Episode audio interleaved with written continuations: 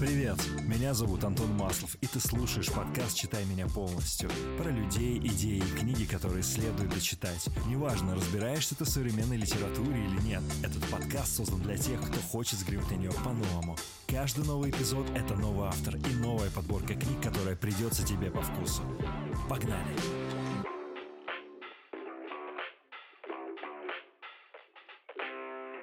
Сегодня у нас в гостях выдающаяся писательница, произведения которой вы не только читали, но и, скорее всего, видели на большом экране.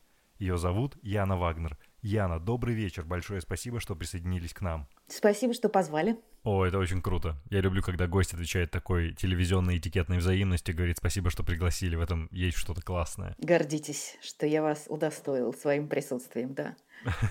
Окей, принято, горжусь. Слушай, когда я готовился к этому интервью, практически в каждом материале о тебе был подсвечен тот факт, что ты переехала жить в Подмосковье за город практически 9 лет назад. Расскажи, что тебя подтолкнуло это сделать. Есть один секрет, мне не надо ездить на работу, я писатель, у меня очень удобный в этом смысле график. Да, я пишу дома у себя за кухонным столом, условно говоря, да, поэтому мне... И, в общем, мы переехали-то давно, мы 10 лет назад продали московскую квартиру, да, купили участок земли, сами построили дом, именно такой, как хотели, Круто. деревянный, большой, с окнами на лес. И здесь очень тихо. Я социофоб, мне нравится тишина, mm. и, в общем-то, с людьми я встречаюсь так вот живьем довольно редко. Поэтому для меня это идеальное место для жизни. А в Москву я выбираюсь 4-5 раз в год 4, по каким-то книжным год? делам, может быть. Да-да-да, максимум от силы, честное слово. Ничего так что себе. я такой отшельник, в общем, мне тут хорошо. Ну, есть, конечно, минусы. Интернет, например, у нас воздушный. Нет газа. В деревне очень маленькая, в ней официально жителей 11 человек. Поэтому к нам неинтересно да, проводить оптоволокно mm. и так далее. Да? Ну, то есть это такая расплата за одиночество. Так что у нас такой хутор скорее. А, я знаю определенное количество людей, которые живут ближе к Москве в этом же направлении, возможно, в таких же агломерациях по 11 человек, но вот ради них и целые вертолетные площадки строятся. Мне над этим придется еще немножко поработать, скорее всего. Еще несколько экранизаций, да, я правильно понимаю? Я думаю, нет, экранизациями тут не обойдешься. Для вертолетной площадки нужно заняться чем-то другим, да, нефтью какой-нибудь, газом, тогда. Проведением нефти и газа. Я на самом деле не планировал на этом останавливаться, но знаете, что мне стало интересно в этот момент?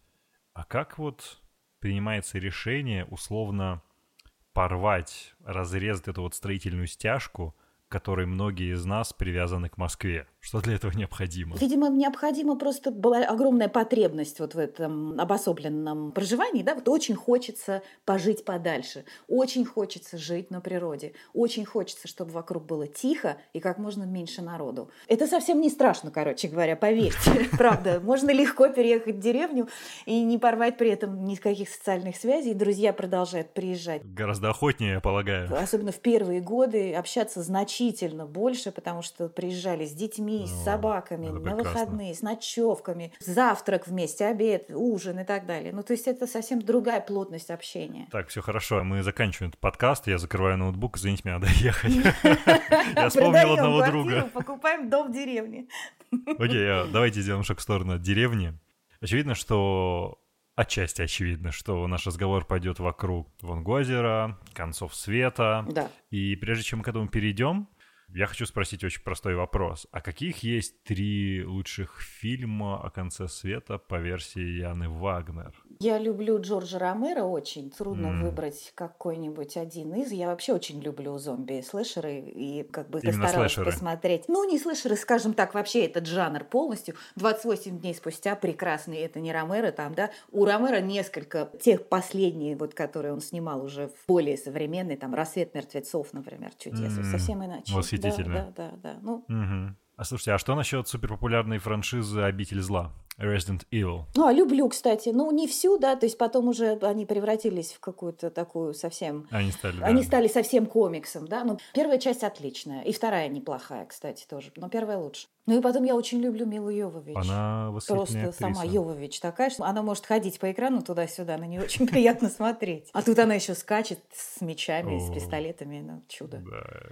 Из такой как бы совсем спокойной, забитой девочки-цветочка она превращается в ультра крутой крутого киллера, который готов уничтожить любого зомби на этой планете. Это очень интересная mm. трансформация. Это подводит к вопросу, а чем русский конец света отличается от американского. Тем, что он в России происходит. Ну, как бы его центр находится в другом месте. Но мы на самом деле очень много смотрим и читаем постапокалиптики, которая происходит где-то, где-то, да, и, как правило, это Америка или Западная Европа. Нью-Йорк и Лос-Анджелес. Да, да, ну, там есть чудесный фильм «Заражение», который, где они пересекают Америку на машинах как раз, да, и, в общем-то, собственно, после просмотра этого «Заражения» мы как-то вечером 10 лет назад с мужем и сыном стали соображать, а куда бы мы вообще-то поехали, если бы это все разразилось не где-то в Лос-Анджелесе, как обычно, а, значит, в более близкой географии. Тогда как раз и поняли, что мы бы, наверное, в Карелию рванули, да, потому что там как раз та самая пустая да, да, зона, где проще спастись, потому что там никто не живет, и при этом Отличное достаточно значение, да. как бы недалеко от нас все равно. У нас очень много литературы постапокалиптической написано. Это прямо целые полки в магазинах ломятся. А вот кинофильмов у нас, к сожалению, не снимали довольно долгое время. Да. Тоже понятно почему, потому что, ну как сказать, для нас это не страшилочка, да, такая. То есть нас этим сильно не напугаешь. Это аттракцион для людей, которые живут в очень стабильном таком каком-то благополучном обществе. А для нас это по-прежнему какая-то вполне руководство к действию. Я помню, что когда я написала книжку, про нее даже начали говорить на, знаете, форумах выживальщиков О, всяких. Да, Есть такие да. люди, которые, да, всю, всю жизнь занимаются тем, что копают э, какие-то схроны, значит, собирают какие-то бункеры, не знаю, тайники как сказать, да. ну там, да, запасы, да, и прочее. Вот они там всерьез с карандашом изучали, так ли мы все сделали там в Ангозере, правильно ли едем что взяли с собой, где ошиблись и так далее. Руководство к действию. Мне кажется, вот это и есть лучший ответ. Русский конец света, русская экранизация конца света — это руководство к действию, нежели чем интертеймент и какое-то развлечение. Ну да, что тут развлекательного в конце света? Надо подробно представить себе, когда он будет, что мы будем делать. То есть мы серьезно относимся. Яна, знаете, что мне интересно? Чем больше я вливаюсь в творческую тусовку, назовем ее так, людей, которые что-то создают, угу тем больше обращая внимание на то, как эти люди сохраняют и поддерживают себе креативность, где они ее черпают и, собственно, как они позволяют оставаться себе быть креативными вне зависимости от вдохновения. Я вот хочу то же самое спросить у вас. Собственно, как быть креативным вне зависимости от вдохновения? Я бы сказала, никак.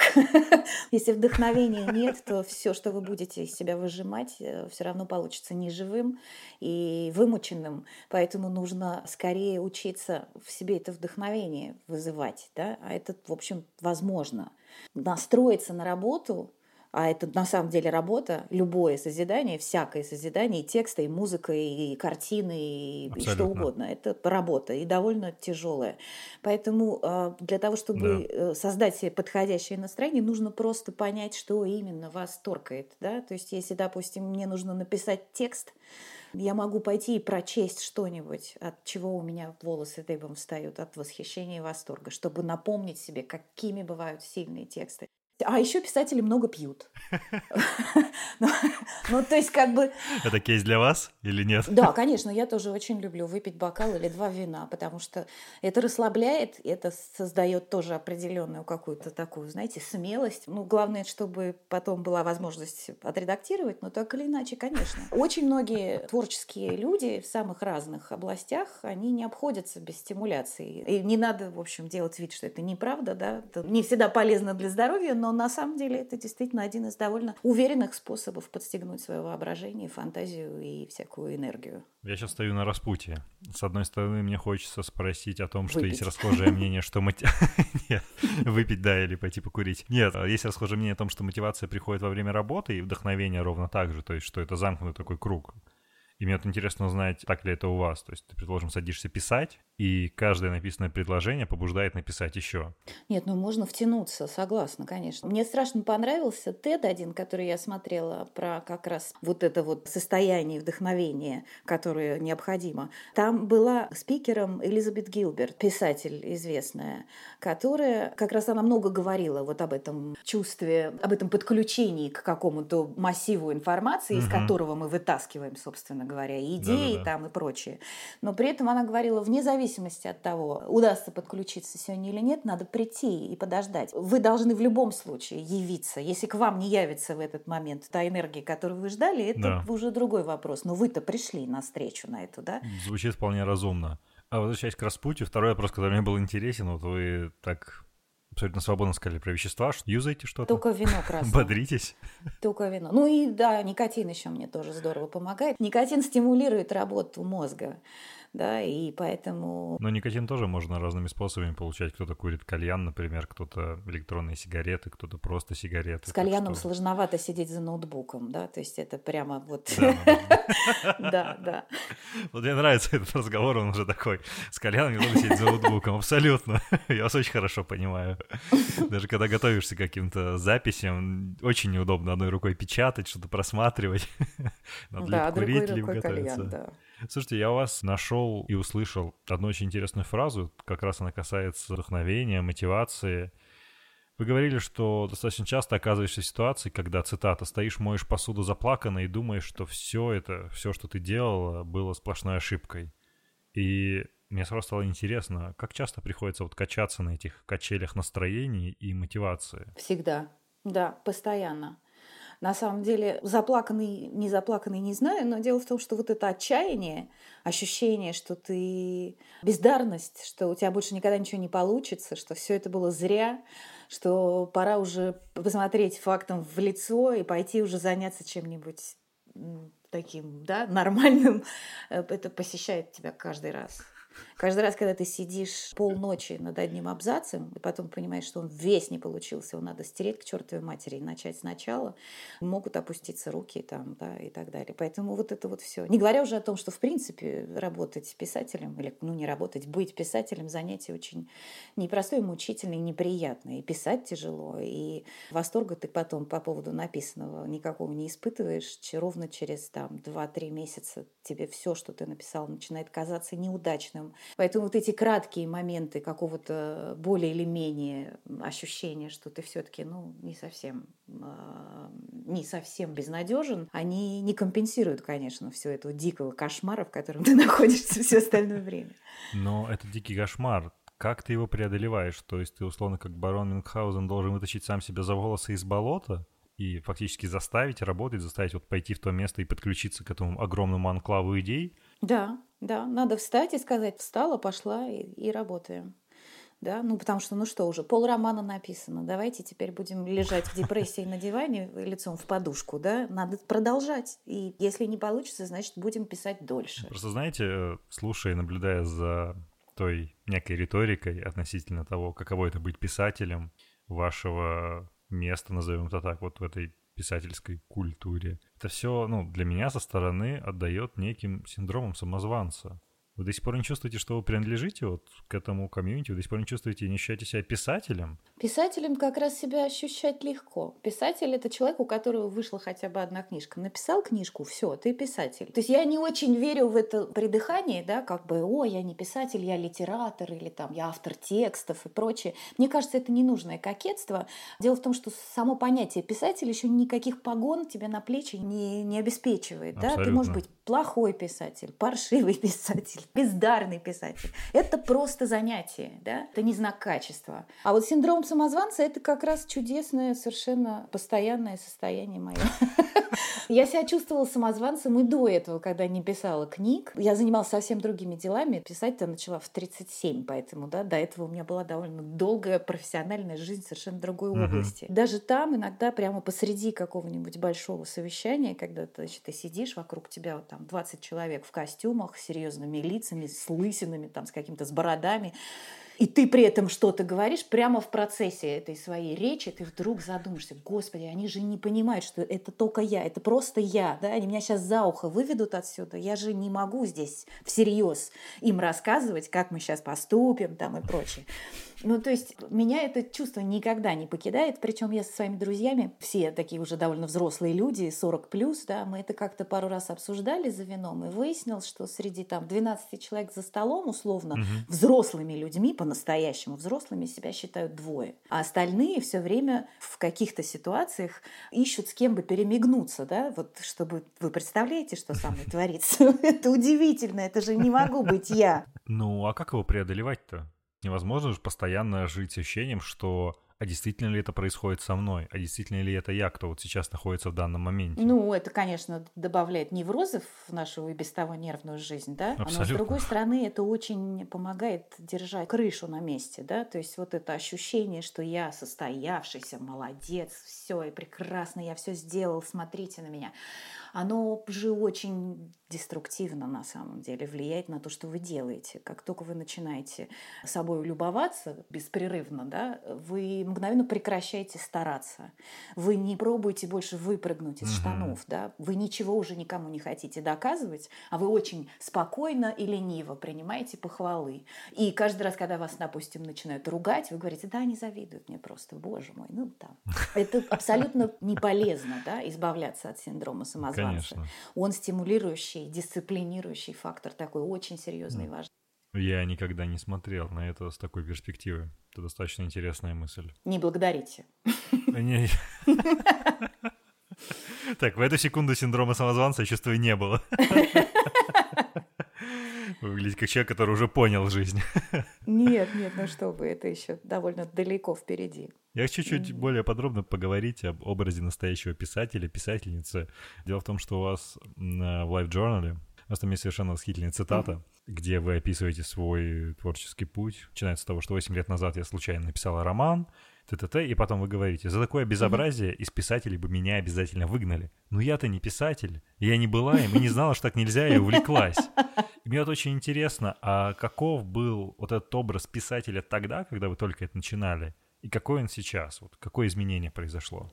Надо сказать, что я с тех пор познакомилась лично с довольно большим количеством писателей. Теперь я точно могу сказать, что все мои представления о том, каковы писатели, конечно, были совершенно ну, ни на чем не основаны.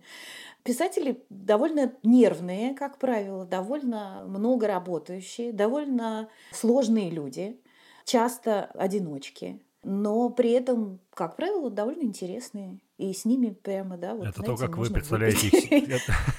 Это то, как вы знаете их сейчас, правильно? А как вы их представляли а... тогда, до знакомства вот с многими людьми, которых вы читали? Я представляла себе их портретами черно-белыми в школьном кабинете литературы. Мне казалось, что это бородачи э, здесь 19 века. Такие. Вот сейчас сразу иногда становится понятно, когда читаешь книгу, насколько сильно из каждого текста торчат уши автора, торчит его личная жизнь, торчит его представление о мире, что угодно. Да? То есть вы очень многое понимаете про человека, когда читаете его книгу.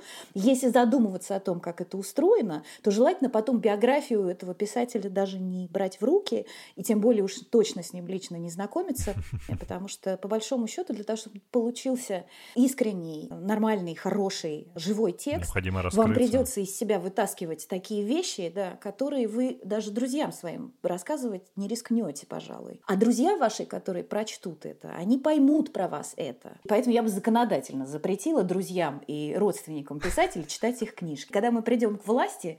Готовы просто... поддержать в парламенте, без проблем как что-нибудь предпримем. Слушайте, а если шаг назад сделать, вы сказали, что с большим количеством людей вам удалось уже познакомиться, когда вы стали заниматься этим профессионально. Да. Не могли бы сказать про какие-то наиболее интересные знакомства, кто произвел на вас большее впечатление, чем вы ожидали, например? Ни за что на свете. Это компромат. Меня ж потом побьют. Я мемуары потом напишу.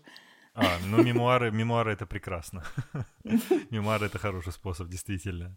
А всем отомстить, но только задним числом, да, чтобы как-то уже под задним. Когда к тебе уже претензий не может быть априори, то есть ты или почил, как бы, да, или что-то случилось. Э, я вас нашел еще одну очень интересную цитату. Я вчера, на самом деле, зачитался лайв-журналом. Ты пишешь, что, цитата, до сих пор не понимаю, как это вышло. Так-то я тревожный перфекционист. У меня и котлы в аду стоят несимметрично. А тут я вдруг забылась и немного осмелела. И там дальше идет про стыд, про тексты, про книжки, за которые вновь стыдно. Угу.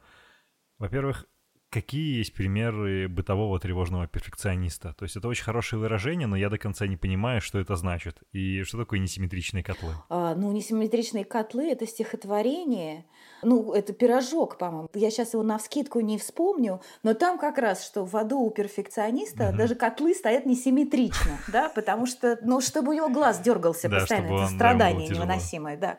Тревожный перфекционист, ну, понятно, что это, да, он как бы просто мучается, если что-то не, несовершенно, если что-то не, не, недоделано. Поэтому тем страшнее заниматься чем-то творческим, то, что ты все время всем предъявляешь, потому что ты знаешь априори, что оно не может совершенно никогда. Совершенства добиться невозможно. Можно просто пытаться допрыгнуть, приближаться к нему, потом опять падать, потом опять ползти вверх. И это процесс бесконечный, и который никогда не увенчается успехом. Да? Поэтому это, в общем, такая довольно ну, то есть нельзя достичь идеала. А зная и понимая, осознавая все это, разве нет смысла отказаться от перфекционизма, чуть снизить свою планку? Я не говорю про существенное понижение целей, критериев, требований к себе и к другим людям, просто как бы приспустить ее, поняв, что, окей, никто не может делать работу идеально, я, пожалуй, в этот раз не буду тревожиться. Не, точно нельзя. Это опять тупиковый путь. Объясню. Дело в том, что снижать планку это как раз то, о чем мы говорили про самозванцев. Разрешать себе снижать планку в терапевтических целях, чтобы как-то себя поберечь, это значит, ты начнешь делать хуже. Да. В любом случае. Это плохо. Понимать про то, что ты не можешь сделать идеально, это полезно тоже. Mm-hmm. Это тоже учит смирению. Но при этом надо помнить, что ты должен стараться сделать максимально хорошо для своих собственных возможностей. Пусть, может быть, и скромных. Да, и вот тогда, если эта цель всегда будет дальше, чем ты можешь дотянуться, ты будешь стоять на цыпочках и расти, расти, расти к ней. Ой, кажется, мы все перфекционисты просто сделаны из одного теста. Честное слово, вот эти вот метафоры про то, что ну даже если цель, планка будет стоять несколько выше, даже если мы не достигнем, мы все равно сделаем лучше, чем мы могли бы сделать, приспустив ее. Просто восхитительно и забавно наблюдать за тем, как большое количество людей, абсолютно не связанных между собой, говорят практически одно и то же слово в слово. Меня это просто не перестает восхищать. Но мне кажется, это просто какая-то довольно очевидная штука, поэтому ее, в общем, легко в себе поймать, mm-hmm. а потом сформулировать. Когда ты с этим столкнешься раз третий или четвертый подряд, ты уже понимаешь, что вот так оно работает. Определенно. Я хочу сделать шаг в сторону. Слушай, а как работать с переводчиками, которые часто могут делать что-то на отвали, переводить что-то на отвали? Когда переводят книги, ты знаешь язык, например, чешский, да? Угу. И кого это просто видеть и понимать, что, блин, алло, что тут за лажа? Не сходишь с ума в такие моменты? Убить, да, сразу. Но у меня на самом деле именно это и получилось с Лонгозером, да, книжка вышла на чешском, один из первых переводов не помню, в 2013 году, что ли, вышла. Она одновременно вышла и на чешском, и на словацком, поскольку это очень близкие языки. Я угу. читаю на обоих, да, и поэтому словацкий перевод был отличный. Он там даже какие-то пословицы или там наши какие-то поговорочки переводил очень как-то, да-да-да, креативно подошел, зарифмовал ну, там что-то даже, да, то да, есть там сильно. действительно был очень хороший переводчик такой, Ян Штрассер. А чех отнесся спустя рукава, к сожалению, и я этот перевод не просто не смогла угу. дочитать, но там кровь из глаз, действительно. Он как будто с подстрочника сделал это. И там что-то он не понял, просто выкинул. Ну, это был какой-то Прекрасный способ. Я даже не, я не знала, что так можно. Да, и поэтому я всем своим чешским родственникам запретила чешский перевод трогать руками и сказала, купите словацкий, читайте словацкий. Это потому что, ну, ну нельзя так. Я с тех пор начала знакомиться со своими переводчиками. Например, когда переводили Вон Гозера на английский, э, я шесть раз прочитала верстку подростку. Мы прошлись по всем диалогам, по всем тонкостям. Мне кажется, это пошло на пользу этому переводу. Чудесная переводчица, с которой мы прям подружились за это время. Да? И когда мой третий роман выходил на чешском, я сказала, нет уж, друзья, вот сейчас я с вами очень осторожна, поэтому давайте ко мне контакты переводчицы. И я ее измучила. Я ей написала к первому ее переводу комментарий на 20 страниц. К первым пяти главам, которые она мне прислала. После этого она молчала две недели. Я подумала, все, мы ее потеряли. Но потом она все-таки взяла себя в руки, и мы с ней, значит, обсудили поподробнее. Но есть еще довольно много языков, которых я не знаю. Конечно, да? То есть конечно. я не могу оценить. Как, к сожалению, я не знаю французского. Там переводчица чудесная, мы с ней друзья, она даже в гостях у меня была. Но говорим мы с ней на русском, потому что я французского не знаю языка. Все говорят, что перевод французский невероятный, его там номинировали на какие-то премии во Франции, но а я не могу его оценить, ужасно обидно. Вполне возможно, она даже лучше перевела, чем я написала, да? Ну вот кто знает, да? Я не могу. Или там, допустим, на монгольском недавно вышло Ван Гозера. И ну и что? Я ну, не знаю, что? как его перевели. Да? Нет, это очень здорово, мне очень это все приятно. Я, кстати, еще авторский не получила. Там же кириллица, да? да То есть да. книжка называется «Нурык Зорисон Ню». Прекрасное название. Да, мне тоже кажется очень звучное. На самом деле переводится точно так же «to the lake», да, то есть к озеру они да, да, перевели. Да. Ну, потому что, я понимаю, вы про это говорили, что это локальный топоним, но относительно локальный, да, характерный для Финляндии и Карелии, поэтому тяжело на другие языки перевести. Но To это достаточно звучно и понятно. Да, но некоторые справились спокойно, да. Это, в общем, там есть еще вот это окончание zero, которое люди, как не, не, не знающие русского, воспринимают как, zero, как да. ноль, да. Там во Франции назвали Вонго zero, и ничего, и нормально никто не задавал вопроса, а что это. Почитали и поняли, подумали. Может, просто ребята думают, что это книга про какого-то китайца Вонга Зеру, который криминальный авторитет, приехавший покорять Америку. Ну да, если Google переводчиком переводить, тогда он переводит Вонг Лейк, и сразу кажется, что действие происходит в Южной Корее где-нибудь. Да, кстати. Учитывая весь этот хайп, который сейчас есть вокруг э, южнокорейских режиссеров, южнокорейского кино. Блин, мы так круто перешли к Вон Гозеру. Я буквально хочу на секундочку это притормозить и задать еще несколько вопросов про внутренности, назовем их так. Мне очень понравилась цитата Кажется, Дина Рубина как-то сказала, вот вы дружите с писателем, а он вас ест. Я бы дополнил, он ест вас, себя, вообще все. Он съеден и не знает ни жалости, ни стыда. Во-первых, считаешь ли ты жертв? Сколько ты съела? А во-вторых, осознаешь ли ты этот момент или процесс, когда это поедание начинается? Это же ведь больше, чем просто услышанные факты, вот мне кажется. Да, это очень страшное осознание, если честно. Это совсем неприятно в себе заметить. Сейчас объясню. Дело в том, что писатель действительно профессия очень неэтичная, да, то есть жалеть никого нельзя, ты действительно берешь себя в первую очередь, мы об этом уже говорили, да, то есть ты сначала не, не жалеешь себя, ну, да, ты сначала да. сам раздеваешься, сам признаешься в самых каких-то невероятно стыдных вещах в своих текстах, а потом, когда у тебя материала недостаточно и тебе нужно что-то еще, ты оглядываешься по сторонам и начинаешь брать у других с такой же абсолютно безжалостной силой, да, и страшно, допустим, представить, что в момент, когда ты стоишь на чужих похоронах, да, и, ну, там, условно говоря, ты стоишь и плачешь на этих похоронах, да, но при этом у тебя в голове есть еще определенное маленькое место, куда записываются вещи, которые тебе потом пригодятся. Угу. Потому что люди в горе ведут себя так, что это потом обязательно. Это живая фактура, очень сильная. И ты запоминаешь вещи, которые по-хорошему запомнить не должен был бы сейчас. И ты, когда себя на этом ловишь, ты понимаешь, что этот маленький, циничный, хладнокровный человек, который внутри развода твоей подруги или там, да, вот ситуации, когда кто-то плачет у тебя на плече, там, и ты его утешаешь, все равно записывает куда-то на диктофон, он довольно неприятен, да, он довольно, ну, такой. А при этом это и есть тот самый материал, без которого ничего не получится. Я попробую облачить это в более приятную форму и поп-культуру. Сколько уже людей находит в своем камне души? Если ты смотрел «Мстителей», то там вот был такой камешек, который как раз забирал душу у людей. Скольких людей ты съела? Да все, кого я знаю, наверное. Все, кого я знаю, так или иначе были использованы. Ну, ну разумеется, да. То есть чем ближе мне эти люди, тем больше им от меня досталось. Неизбежно абсолютно, да. Это в радиусе. Если представить себе, что ты как человек, который пишет, находишься в центре, то вокруг все тебя вокруг. как вот этот круг, да, и там все съедено просто. Там уже как коза вокруг колышка ты ходишь и все-все-все ешь. А как этот радиус расширять?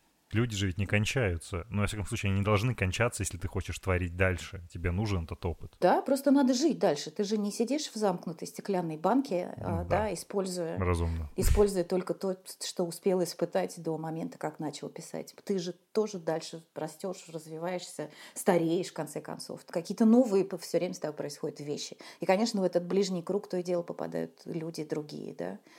Так что процесс неостановимый. Я надеюсь, через Zoom это пока не работает, хотя мне было бы интересно оказаться в одной из этих книг, что уж греха таить. Ну, ты себя там не узнаешь, понимаешь, в чем дело? Конечно, безусловно. Да, да. То есть я уверен, что какой-то опыт попадет, но это не я буду. Ну, то есть я не пойму.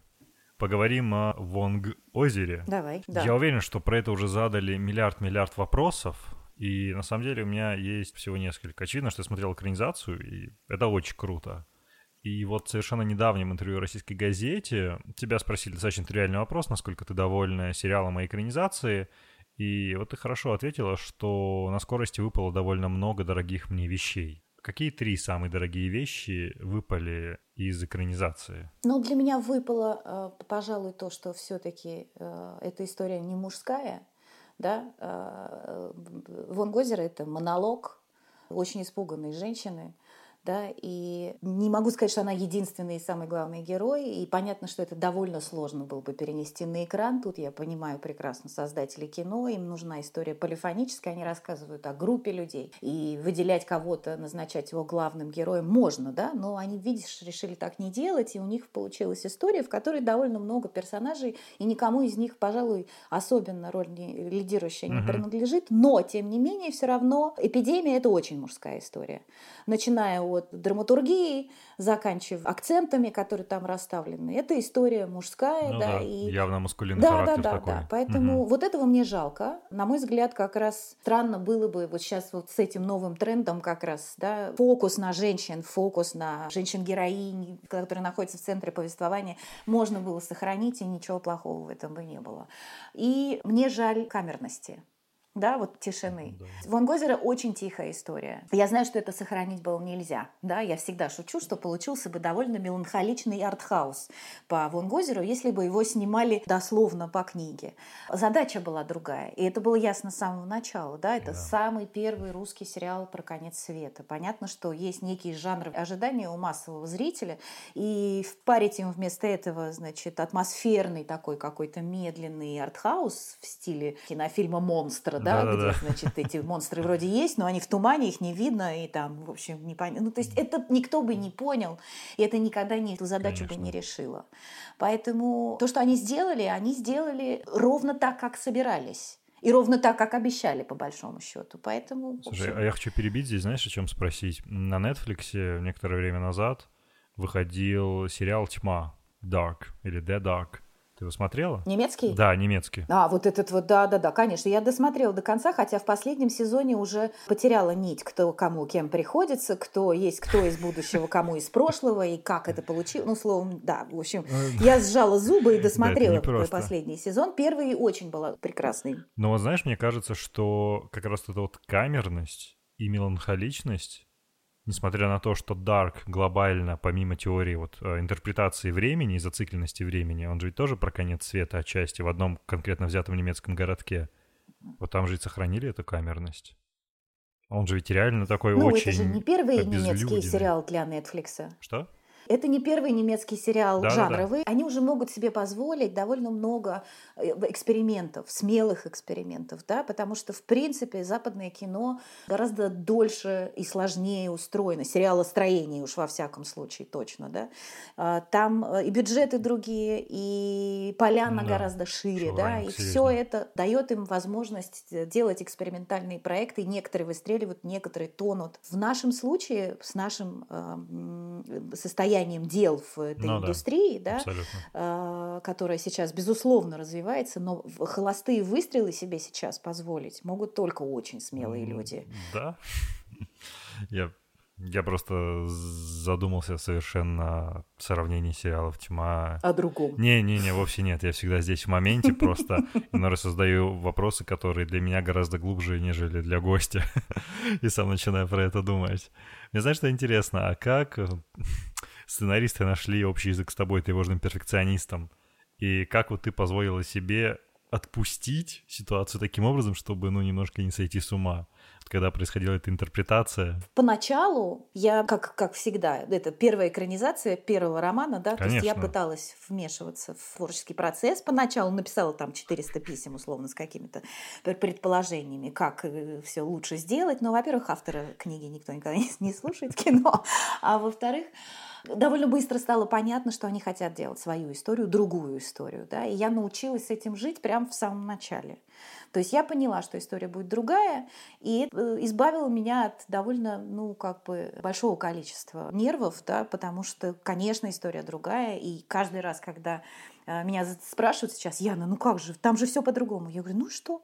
То есть только всего прекрасного случилось вокруг этого кино. Было бы странно просто сидеть дома и говниться, да, из-за того, что они, значит, выбросили каких-то персонажей, а других там вставили, и все поменялось.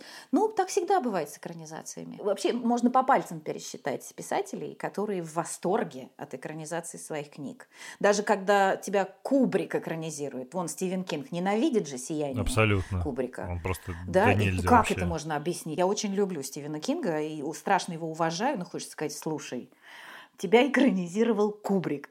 Ну, все-таки, ну давай обнимемся и порадуемся. Типа, мужик, ну come on, да. факту. Да, конечно. У тебя еще 120 книг. Ну, как бы, ну, можно порадоваться какой другой. А тут Ну да. Кубрик целый. Кстати, по поводу Кинга. То есть тебе этот вопрос задали, но я задам еще раз, хочу, чтобы ты ответила. Как ты себя почувствовала, когда Кинг выразил, ну, скажем так, респект сериалу? То есть в какой степени ты приняла это на свой счет? Вообще на свой счет не приняла. Вот. Потому что меня смутили немножко заголовки некоторых ну, газет, информационных изданий, которые как бы связали не А плюс Б, а А плюс С.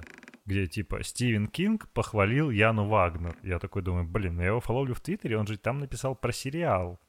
И как бы, ну да, но нет. Конечно. То есть ты не приняла на свой счет совсем, да? Совсем не приняла. И когда меня там начали тегать и поздравлять, я как раз сразу быстро, честно сказала, ребята, он не читает, а смотрит. Ну да. Поэтому ко мне это в последнюю очередь относится. Он смотрит, причем впечатления у него такие тоже, в общем, Ну, такие там- довольно забавно выраженные. Да? И на самом деле вполне достаточно. Потому что на книге, между прочим, Стивен Кинг пишет рецензии для Нью-Йоркера. И он пишет рецензии М. совершенно великолепные, большие, глубокие, писательские, да, аналитические, серьезные рецензии. А тут он кино смотрит, и, в общем, ему весело, ему нравится. Он написал в Твиттере. Да, то есть, если когда-нибудь Стивен Кинг или кто-то другой, кого я очень уважаю, как другой автор, напишет рецензию на мою книгу, вот тогда я приму это на свой счет. А пока я просто поздравляю с этим создателей сериала, потому что, конечно, это очень круто. Ничего себе, король ужасов смотрит и да, да. А мне пока вполне достаточно, что он, ну, как бы смотрит сериал, снятый по моей книжке. Это тоже, в общем, довольно Ну, дикое большой успех, предположение да. было бы еще там, я не знаю, несколько лет назад. Я никогда бы не, не поверила в то, что такое возможно. Слушай, а вот это вот частичное ощущение, оно является частью того чувства, которое ты назвала потрясением. Ты сказала, что с момента начала экранизации вот по сегодняшний день испытываешь потрясение. Я хотел попросить тебя его качественно описать. Это потрясение, оно из чего складывается? Я бы не сказала, что с момента экранизации, а с момента того, как вышла книга моя первая, да, вот в 2011 Мгм. году, с этого момента я не, не- не перестаю испытывать потрясение, потому что одно дело сидеть дома ночью за кухонным столом и писать какой-то текст, придумывать какие-то обстоятельства, собирать вот эти слова, нанизывать их друг на друга, а потом внезапно выясняется, что твою книгу прочитали тысячи людей. И они начинают еще с тобой об этом разговаривать, они тебе про это пишут, потом выходят какие-то статьи в газетах, в которых люди ругают твою книгу или хвалят ее. Это не важно даже. Ну, то есть хотелось бы, конечно, чтобы все ее, безусловно, обожали и хвалили, так никогда не бывает. Но так или иначе, дикое количество людей вступают с этим текстом в свои собственные отношения. Причем потом ее начинают переводить на другие языки. И этих людей становится больше. И эти люди уже, казалось бы, такие, с которыми бы ты никогда не мог бы встретиться в реальной жизни. Да? Это все очень поразительно. В это трудно поверить, это трудно осознать. И это по-прежнему, потом выясняется, что по ней снимают кино, а потом ты понимаешь, что э, в этом кино снимаются ар- ак- актеры, которых ты любишь, которых ты видел в других проектах, которые тебе ужасно симпатичны. А потом ты с ними встречаешься, они берут тебя вот так за руки говорят, можно за вас подержаться немножко? А ты этого человека любишь там, я не знаю, 20 лет на экране, да? И это такая какая-то удивительная, поразительная штука, постоянно происходящая. И, ну да, вот, вот оно, это потрясение в чем заключается. Ты не можешь в это поверить, так не, не может быть. Исчерпывающе. Ну, хотя бы на секунду-то веришь? Да, да, но ты все равно самозванец. Надо помнить про это, да, что тебя вот-вот разоблачат и выведут за ухо, за дверь, потому что ты просто самозванец маминых туфлях, который, да, стоит и прикидывается серьезным человеком взрослым. А на самом деле это не всегда так. Я не могу не спросить про материальный мир. Мои коллеги из каких-то других изданий подошли к этому более деликатно и спросили – экранизация, выгодный ли это бизнес для писателя? И ты вполне деликатно ответил о том, что ну теперь мне не придется примерно лет 10 спокойно и не заниматься всякими лекциями, сценариями на заказ, не давать уроков на ютубе. Это вот я хотел сделать это смело, и сам испугался. Короче, продажа прав на экранизацию Ван Гозера и дальше, они больше миллиона долларов принесли? Да что ты, о чем ты говоришь? Какой миллион долларов? Мы же говорим о русском кино. Весь бюджет целиком русского кино иногда составляет... Ну, «Эпидемия» был очень дорогой проект, да? Я не помню точно цифры. По-моему, 3 миллиона долларов стоило... Сказали продюсеры «Эпидемии», что все производство сериала стоило 3 миллиона Вошлось долларов, 3. потому что за полтора миллиона долларов купил его Netflix, ну, да и это отбило половину затрат на съемки. Какой, как ты думаешь, в этой сумме процент занимает гонорар автора книги? То есть это, Я думаю, что достаточно. И просто он должен быть как-то хитро размазан. Точно не треть в любом случае. То есть если ты Стивен Кинг, ты можешь продать права на экранизацию за доллар, как он часто делает, «Зайчик». Это, да, да невероятная история, как он может просто отдать угу. кому-то. Если он это верит, деньги. да. Или если ты Джордж Мартин, или если ты Джон Роулинг, тогда, безусловно, права на экранизацию и, и вообще в Голливуде другие, другие бюджеты, да.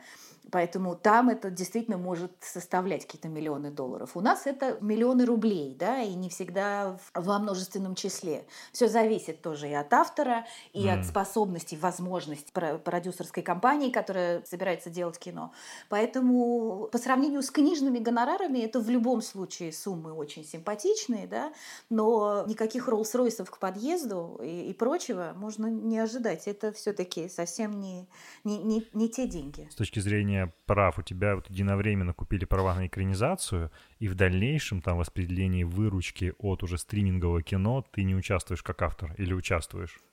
Все зависит от изначальных условий договора. Стандартных договоров не бывает в этом бизнесе, конечно, mm-hmm. да, как и во всяком другом. Всегда есть какие-то индивидуальные условия, которые влияют. В Америке той же, например, очень принято, что все, даже актеры получают роялти от проката, после того, как фильм снят, да, то Конечно, есть люди да. получают роялти от каких-то проектов, которые сделали 20 лет назад. Живут. У нас, насколько мне известно, пока это менее развито, скажем, мягко, да, такая практика. И поэтому чаще всего, чаще всего это просто какой-то единоразовый гонорар, на который ты либо соглашаешься, либо нет, но никто не мешает договориться, да, то есть никто не мешает сказать, ребята, в этот раз я хочу роялти, в этот раз я хочу там, ну пусть это будет незначительная цифра, но если у вас будет сделка дальше какая-то международная, то я хочу тоже тоже как бы да, по поучаствовать в ней.